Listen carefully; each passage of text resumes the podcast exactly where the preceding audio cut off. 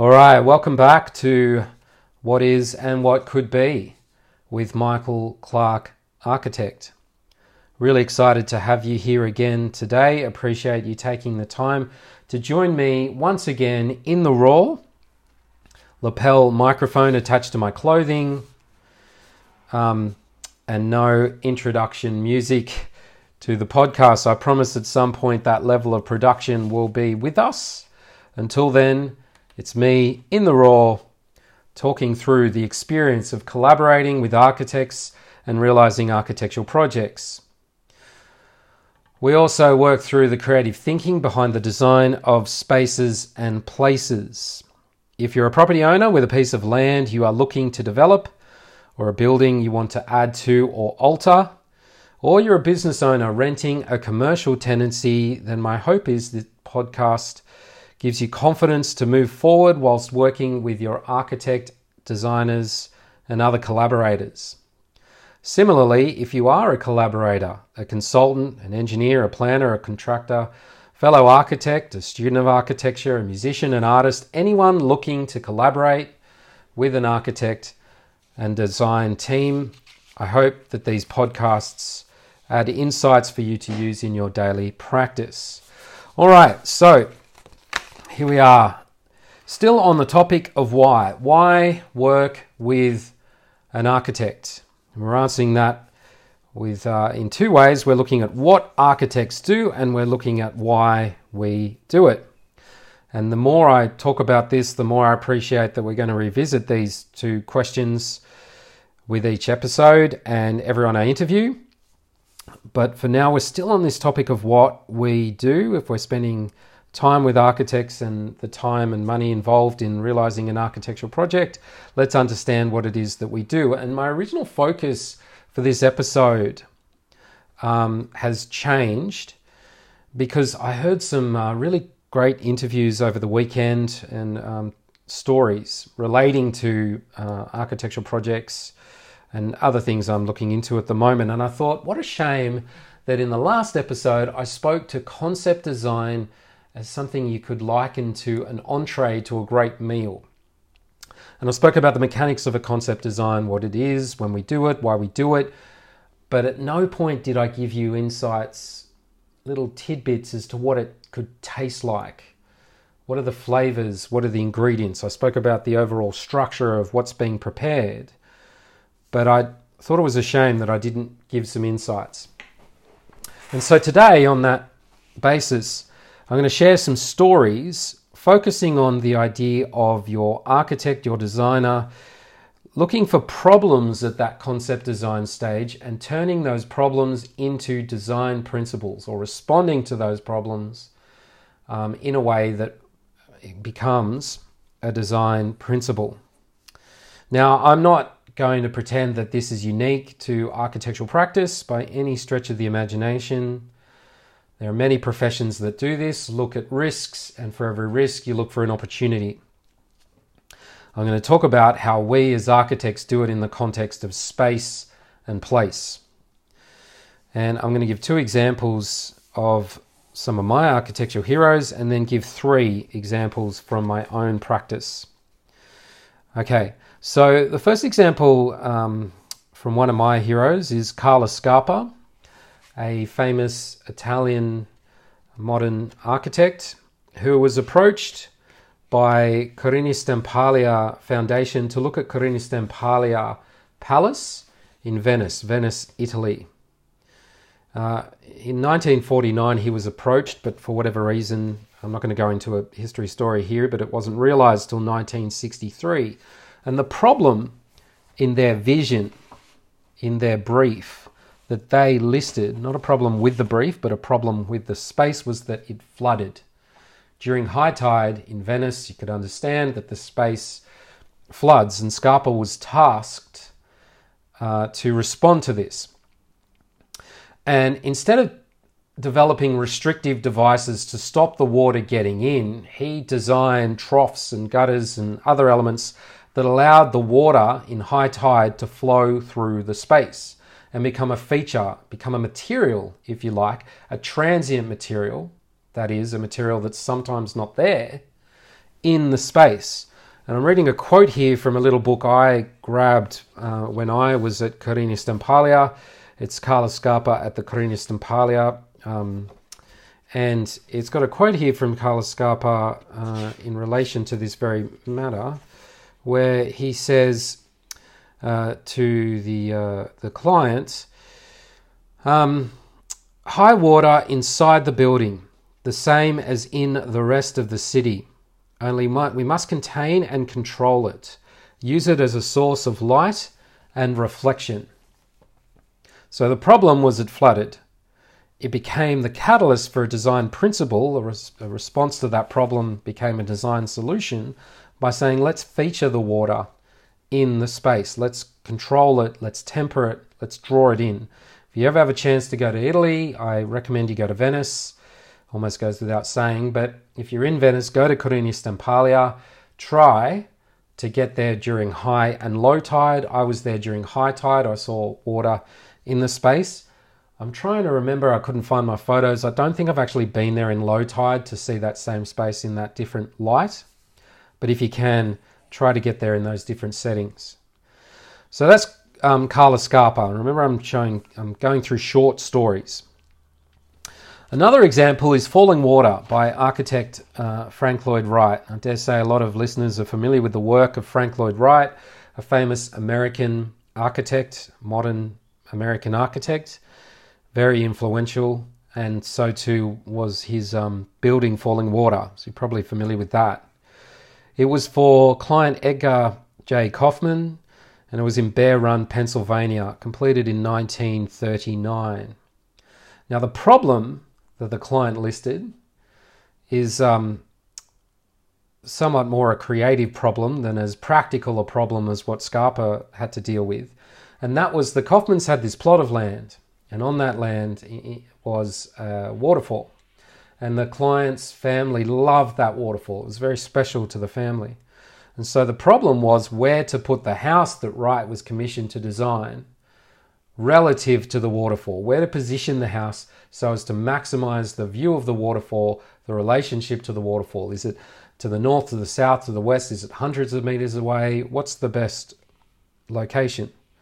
And Wright said we should put the house on top of the waterfall.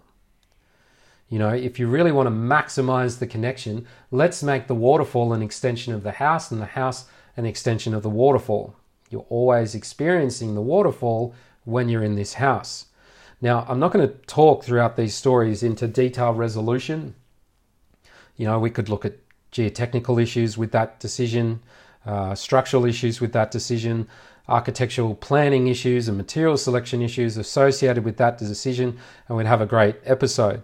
But I just want to say, as a story, it was this response to this design problem uh, that they carried through for the duration of the right through to the completion of the project.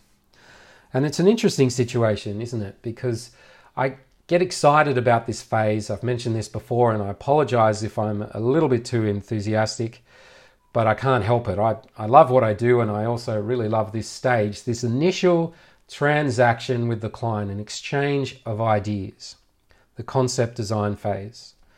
Um, I recently engaged a graphic artist to look at something for me, and I sent her this photo, and this photo had some text I'd put on it. And I didn't like the look of the text. I said, Can you review the font? Can you review the font placement? Can you look at the overall composition? And she said, Sure, but can I have the photo as well?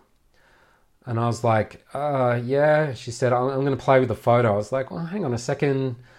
Uh, I, I said, Keep the water out. And I went, Hold on. If I, if I really do believe in this idea of having this exchange with a professional who sees the world differently based on their experience, then I should give this a go. And lo and behold, she said the issue um, was not so much the font, she did look at the font, but it was the overall image, the overall composition.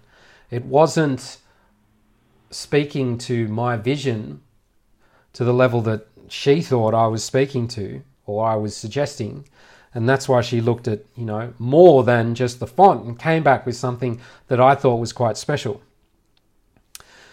Um, so, I, yeah, that exchange was special. And as I said in previous episodes, I truly hope that you all get to experience this if not with an architect, if not with me or with a colleague or with other designers out there, you know, to hear what I'm talking about and think how could that work in your world or if you get a chance to experience with a graphic artist, you know, someone who's writing your biography, it's quite special to have someone take your vision, your brief and respond to it based on their background, their training, their creative um, skill sets. All right, so now I'm going to talk about some projects in my own practice. And I've been really mean here and narrowed them down from an initial list that was, I can't remember now, six or seven. And the episode was looking a little bit long, so I've, I've, I've, I've stripped it down now to three.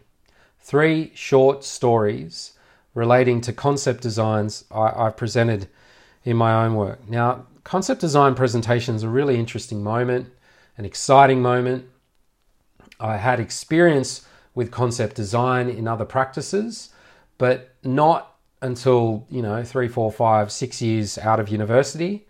And around that time, I had experience in presenting concept designs with, you know, practice directors and more senior staff to clients, but certainly not in the first part of my career.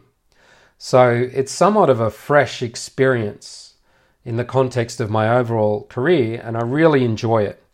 And the first one I'm going to talk about is maybe the third or fourth um, client concept design presentation in my own practice, in the context of my own practice, not my career. I can't remember at that stage how many concept designs I'd presented to clients, but this was the third or fourth in my own practice.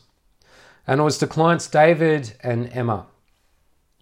David and Emma owned a, a fully attached terrace in Birchgrove, Sydney. Birchgrove is uh, inner west Sydney, near near Balmain. And when I say fully attached, it means that the side boundary walls of their terrace, their terrace house, were shared with the adjoining neighbour. That's what we mean by fully attached. You look at the house and it goes building to building, building to building, no gaps. Now they bought this um, house with an approved first floor addition, an approved town planning application for a first floor addition. That first floor addition included a bedroom, but it didn't include a bathroom, didn't include an ensuite. And so they approached me to say, we want to add a bedroom, sorry, a bathroom to this bedroom, which makes complete sense. You're in the first floor of your house, and you know, the impracticality of having to go downstairs to use the bathroom is is obvious. And the first time I sat with David to talk about this, it was interesting because the project seemed more at that first exchange where we spoke to the pillars time, cost, quality, and quantity. Uh, but he said something that he and Emma are interested in is light, outlook, ventilation, spaciousness. And it's like, that's fantastic, David. Thank you for sharing that. To be honest, it's my default position as an architect. But thank you for sharing it. And I thought to myself, it's really beautiful that he shared that. Because how does a client know that's an architect's default position? And there's some architects where it's not their default position. It's also not the vision for every client, so it's fine, it's completely justified. But what was interesting is that we're talking about that in relation to a bathroom, an ensuite, so not a big bathroom necessarily. Anyway, I worked up a return brief and a client architect agreement, and I got engaged and started the concept design. And as I said in previous episode, part of that is doing diagrams. And that diagramming, in your, if you like, is me mining for problems or mining for opportunity, excavating, like I'm digging for gold, if you like. And I was doing this and I was working it up, and it was three or four days before the concept design presentation, and something wasn't resonating properly with me. It was like, something's not quite right here. There's an aspect to the approved DA that I don't think aligns with their brief, with their vision, this vision of light, air, outlook, etc. And it was because the proposed, uh, the approved DA, and this is no criticism of that original architect, original client, they had their own vision, they had their own brief, they might have had issues with council, I'm not sure. But the bedroom in this approval had a very small window to one side. And that window directly looked outside, so it directly got light, it directly got air when you opened it. But it was very small. There was a bigger window next to that, but that window looked onto a stair void. So this bedroom faced to the rear of the property, not towards the street. It was tucked below a roof line so that when you looked from the street, it just looks like the original roof. And the outlook was towards the rear. But in front of the bedroom was the stairs leading up to the bedroom. And so that meant that this window looked onto the stair void that then had a window that looked to the outside. Now, sometimes this can be fine, but I just thought that's that's not I don't think that's good enough. I don't like seeing through a window to a space and then looking outside. And I put pens down because there was an issue. My son, who was two and a half, he transitioned from being more clingy at night time to his mum and started to be slightly more clingy to his father. And so the usual situation is that I would sit with him whilst he fell asleep. Now, anyone who has has done this, either because you're a parent or you know people that have children, it's a test of endurance. and it's a test of endurance that personally I often fail, much to the chagrin of my wife, who expects me to, you know, do things with her after the children have gone to bed. But we sit there in the dark, and usually I say, I'm older, I've got more stamina, you're going to fall asleep before me. And three hours later, I wake up in the dark late at night thinking, well, I lost that one yet again. And I didn't want that to happen here because when I went away and I was realizing that there was disconnect because I'd put the pen down, and because I'd put the pen down, that opened my mind up to a shortfall in what was happening. But I didn't want to call that a night. I don't know about you, but at university for me, often when I've uh, I'd, I'd, realized a solution, and I'd realized that just as I tucked myself in um, on a cold winter night, and I thought, oh, I've just thought of something. I've got to get up and draw it, write it, or you know, document it. I'm like, it's all right. I'll, I'll do it in the morning. And every time I did that, I woke up in the morning, I completely forgot the idea. So I didn't want that to happen here. So through negotiation with my son and, and my wife, we worked something out and I got up and I went back to the drawing board and I said, look, I know I'm engaged to look at the bathroom but that doesn't feel like enough. So I'm going to design the bathroom and I'm going, I'm going to position the bathroom and I'm going to make that work uh, sufficient for discussion. But I'm also going to look at this relationship and let's just pause for a second. Let's think about the stair. Stair needs a ceiling. That ceiling uh, can be sloping at the same profile of the slope of the stair. So if you draw a stair in your mind and you join the dots between what we call the nosing of each tread or the going, which is the part where your foot steps. If we connect those dots and we form a line and we offset that line, that line needs to be at least 2.1 meters from the stair. I think in this case I made it 2.15, a little bit of builder's tolerance. And then I thought when I did that and I marked it up on a drawing, there was actually space for a window above that. So let's keep going. Ceiling, sloping, ceiling structure, um, above that, we could create another uh, lined element that could be the window sill, a sloping window sill. Now, when you're in the bedroom, that window sill could be sloped such that it could be a daybed or a, what we call a deep window reveal that's part of the opening and it's deep because it's above the stair and the stair's like, you know, a meter wide ish. And suddenly we had a window that was a big, generous window in the bedroom that provided direct outlook and direct access to ventilation. And I was quite excited. If you want to see this, uh, go to my website, Michael Clarke Architects, and look at the Birchgrove project as a what we call an exploded axonometric that shows how this works. Uh, it's also on my Instagram handle, Clarkitect. Um, and I thought, let's let's go for this. Let's work the bathroom out, but let's present all of this to the client.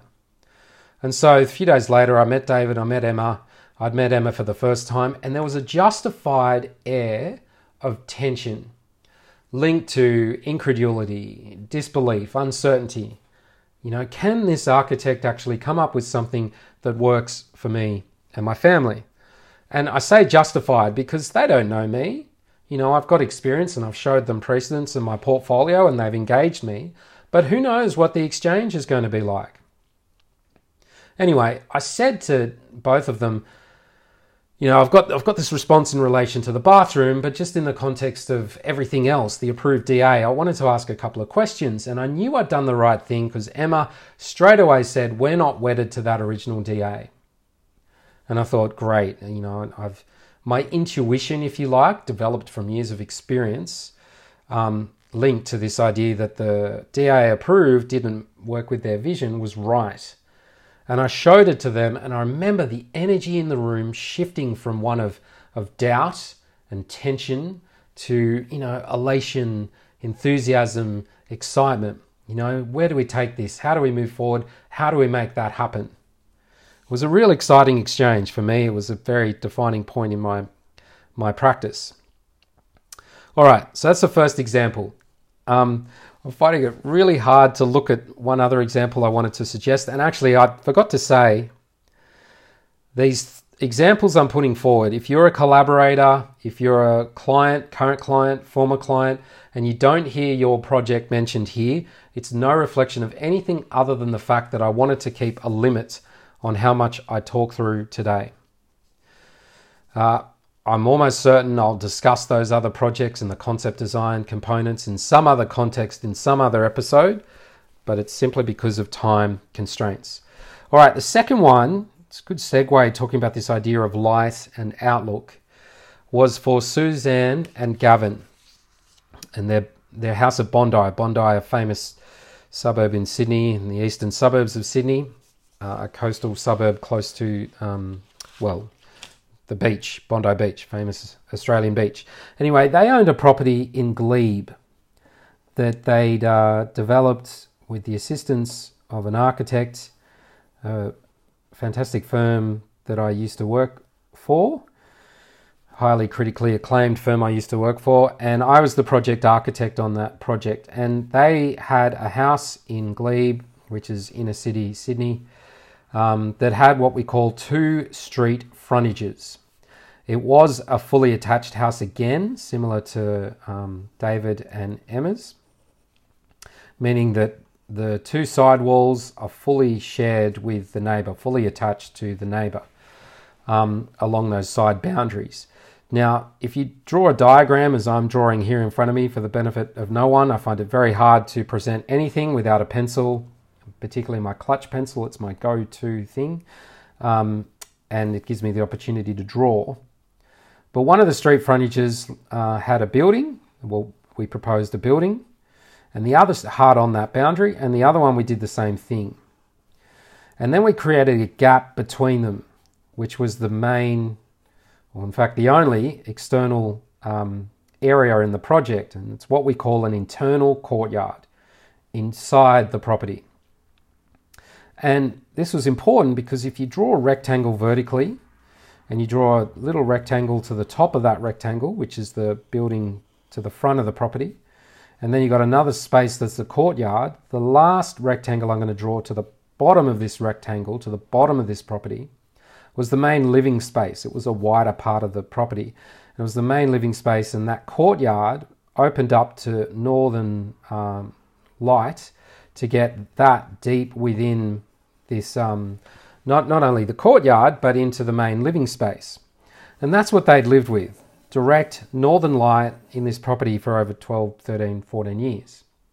And so when they approached me to look at the Bondi house, the Bondi house was a semi detached house, meaning that one of the walls is shared with the neighbour one of the side boundary walls is shared with the neighbor, and the other side, the other wall, parallel to the longer boundary, the side boundary, um, is set off that boundary by a certain amount that allows you to walk down what we often call a side passageway, where you put your bins or you take your garden waste to the backyard. That's what we call a semi detached um, project or house. Now, the length of this ground floor of this existing house was 22 metres. Um, none of the lengths for the Glebe house were anywhere near that. I think both were barely 10, 12 metres uh, from memory. And then there was a 19 metre, let's call it 20 metre backyard. So draw a vertical rectangle, 22 metres long, leave a space 20 metres above that for the rear boundary, and that's their backyard. And it faced north, really great orientation. Anyway, um, I looked at it and I thought, oh, how do you get northern light deep into a 22 metre long building?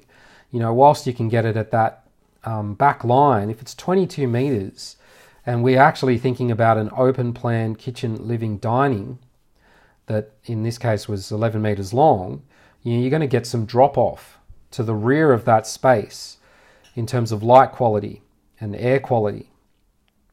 And I thought that was a shame. Yes, you can put windows to the side passageway, but they're facing a fence.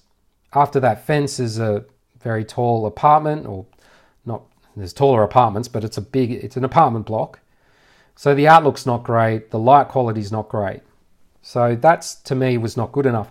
And I remember when I met Gavin and Suzanne for dinner at my house prior to presenting the concept design, and they said, "Oh, how's it all going? What are your initial thoughts?" And I said, "Look, um, I'm thinking about Northern Light and how to draw it into the space. You know, it's quite a long footprint." And Gavin said, "Oh, you made me think. Now we bought a property that's too long. I'm worried about light." like that's not the point of what I'm saying. I'm not saying quick put the for sale sign up, ring the real estate agent. I'm not saying that at all. I'm saying that, uh, you know, true to this podcast, I'm mining for design problems. I'm excavating for design problems so that I can use them as a catalyst for a response that will inform the design. In relation, in this case, access to Northern Light. They've known it for so long at Glebe. It's like you know, let's let's make sure we capture it. And the way I thought about it actually came to me when, again, uh, putting my son to sleep, um, he'd asked me to uh, read him a daddy story. And what that means is I improvise a story, lights off again, sitting next to him, and I, I make up a story uh, that settles him and puts him to sleep and it doesn't put him to sleep because the story's boring. Often the story's full of too much drama and often works the other way around. Initially, I improvised these stories. Um, but the problem with that is that you know your creative mind is processing, and it's actually hard work in a dark room. And I kept falling asleep, and he'd say, "Dad, what, what's happening?" Um, so I moved on to embellishing stories that I knew, or remembering stories that I knew. And if you listen to episode um, uh, two, you'll see that I did that in a couple of stories. I, I love doing that. I did want to become an actor at one point, so drama in my life is not in my life so much. In the stories I tell is something I enjoy doing. But as I was telling him this story again, I put the tools down and I thought to myself of a diagram, a diagram that imagines a highlight window, a highlight window that is not parallel, so in the same vertical plane as the sliding doors off this new kitchen living dining space. It's three or four meters back, so it's staggered. And because it's staggered and it's a highlight window that faces north, it means that you're getting northern light in through those doors at um, you know door height level, and then the highlight window, which is pushed back three meters, four meters or so, allows northern light to get in deeper to that space. Uh, highlight window means a window that is not connected to floor level. So it's sitting up high level. In this case, it's not even connected to another part of the facade, another set of sliding doors. And to help you imagine this, I'm going to do something, you know, complex maybe for a podcast. I'm going to ask you to either in your mind, if you're driving or doing chores, or literally on a piece of paper in front of you, if you have space for that, mental space, you're not busy doing something as well as listening to this, let's draw this out as a diagram. So first let's draw a stick figure. So that's fairly straightforward. We've all drawn stick figures. This is you in the space. Now at the foot at the feet of that stick figure, let's draw a horizontal line, and that horizontal line in this case is floor level. Now to the right of that horizontal line, let's draw vertical lines and make them taller than the stick figure and these lines represent the door of the living space. Now, at the tip of that, so the top of those doors, draw a horizontal line that incidentally floats maybe about a meter, meter and a half above head height. That is the ceiling to the first portion of this living space. Now, draw a little bit of vertical at the left and end of that line you've just drawn, that is the ceiling, and that's the extent of solid portion. Now, at the tip of that vertical, draw another vertical that's a, a meter high or so, and that's the highlight window. Now, if you imagine the sun, let's draw the sun as a circle somewhere to the top left of the page. The sun's coming through the, um, the doors and it's giving light to that first part, but it's also coming through the highlight window to get light deeper into the space. And this was um, a diagram I'd imagined when I was working, talking about this story with my son. I think even the story moved towards northern light and the importance of northern light in whatever story I was telling, I can't remember the story now. You know, I might have been said, saying something about Paw Patrol and Paw Patrol's access to Northern Light. I, I can't remember. I'm making that up. Uh, and then after that, I didn't fall asleep with him. I went and tested this in section. And it became this interesting initial component that I held onto and presented to them uh, with their approval. We maintained it for the whole project. And the resolution of that, I, I'm not going to go into again. Um, but how that had to be positioned to still allow for some conflicting elements, some competing interests, um, some conflicting design parameters, which were on the first floor a balcony. A balcony needs a floor, a balcony needs a balustrade. Um, how do we position all that such that we still get this highlight window to work and we get the, the balcony to sit as far to the rear of the property um, or the rear of the ground floor as possible so as to maximize the length of the first floor. And that was a really exciting moment to share. You know, because I went back to Glebe and I thought, oh, let's do an internal courtyard. 22 meter long building. Oh, surplus material, surplus floor area. Let's cut out some floor area. But then I thought, I've got 20 meters of backyard and I'm saying you need more external floor area. That's a bit of a hard sell. And then I thought, well, hold on, I can do the internal courtyard and I can make the portion of ground floor between the internal courtyard and the back of um, the ground floor. So imagine I'm splitting up the ground floor now into two parts, one at the top, one at the bottom. I can offset that lost area by pushing the ground floor further up the page. Well, I couldn't do that because the controls for that um, that site said that you need to align your ground floor rear setback, the building line of your ground floor with the neighbor. So that wasn't an option.